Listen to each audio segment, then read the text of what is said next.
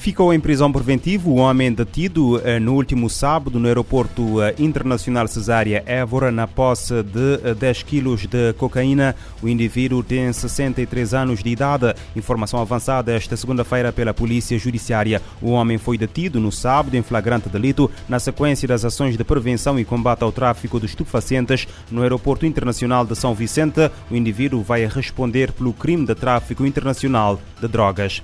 Três homens que tinham sido condenados no Irão por terem drogado e violado uma dezena de mulheres num salão de beleza no final de dois mil e vinte e um foram executados hoje. Os três condenados foram enforcados na prisão de Bandar Abbas esta manhã. Anúncio feito pelo chefe da autoridade judicial da região de uh, Armozgan, no sul do Irão. Segundo as autoridades judiciais de Teerão, os três homens foram considerados culpados da violação de várias mulheres num salão de beleza ilegal. De acordo com o portal Misan Online, um dos homens, médico, atraiu sete vítimas com anúncios falsos que pretendiam ou prometiam cirurgias estéticas. O homem injetava um uh, anestésico nas vítimas que provocava adormecimento antes de as violar. Os outros dois homens, enfermeiros, foram também condenados por roubo uh, de medicamentos. O Irão executou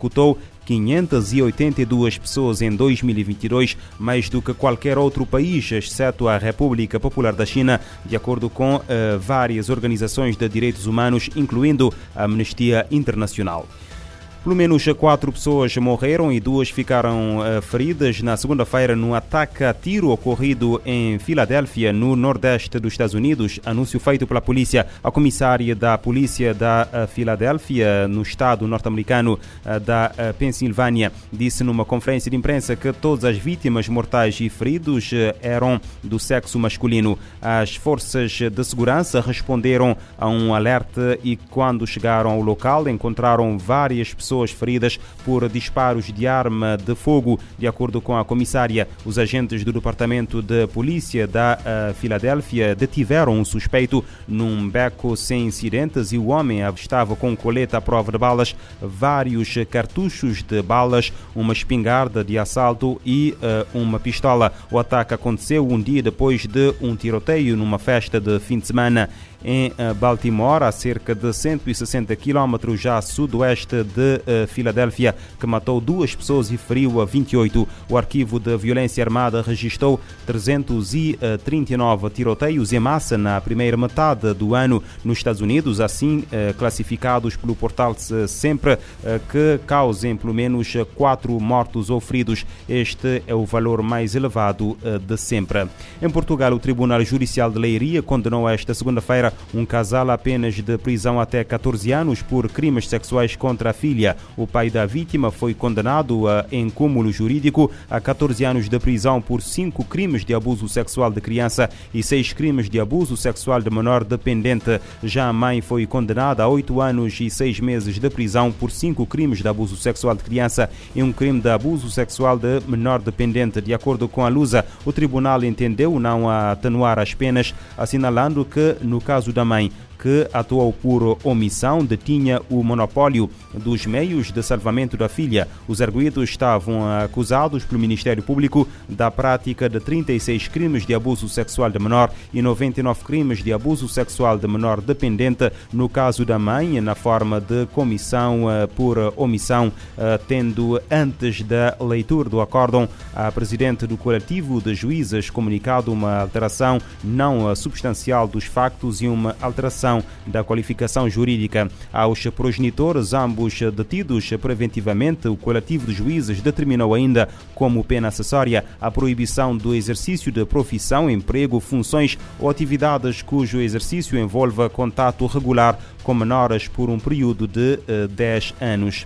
A mudança climática coloca oitenta milhões de pessoas sob risco de fome. O alerta é do chefe de Direitos Humanos da ONU, Volker Turk, diz que nenhum país será poupado. O alto comissário da ONU para os Direitos Humanos, Volker Turk, disse que o direito à alimentação está sendo amplamente ameaçado pela mudança climática.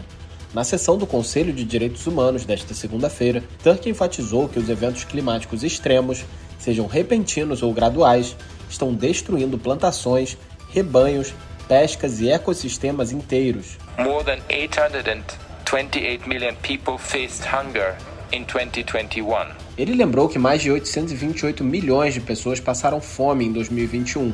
E agora, a crise climática pode colocar oitenta milhões de pessoas a mais em risco de fome até a metade deste século. Turk conta que, atualmente, os impactos são mais sentidos por pequenos agricultores e pessoas na África subsaariana, na Ásia e na América Latina.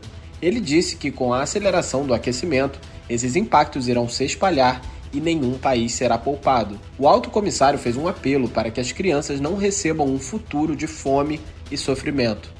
De acordo com ele, a geração atual dispõe das ferramentas tecnológicas mais poderosas da história para impedir o aquecimento do planeta em níveis que podem tornar a comida, a água e a vida humana irreconhecíveis.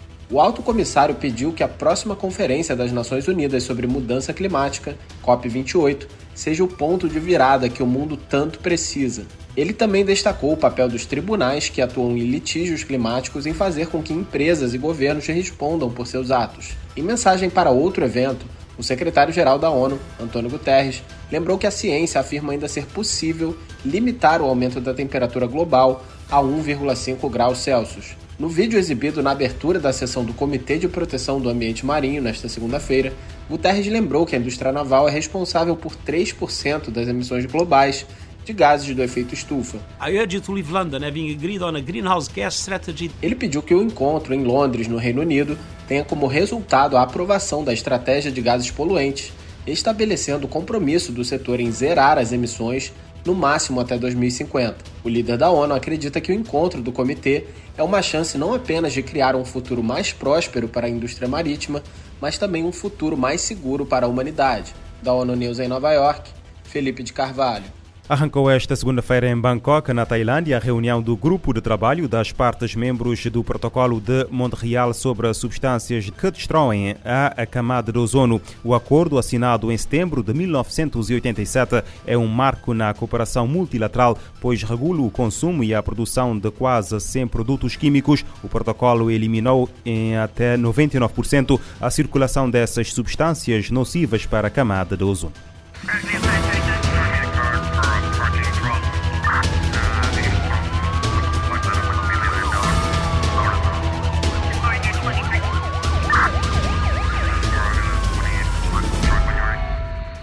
Este programa está disponível em formato podcast no Spotify e em radiomorabeza ponto c v.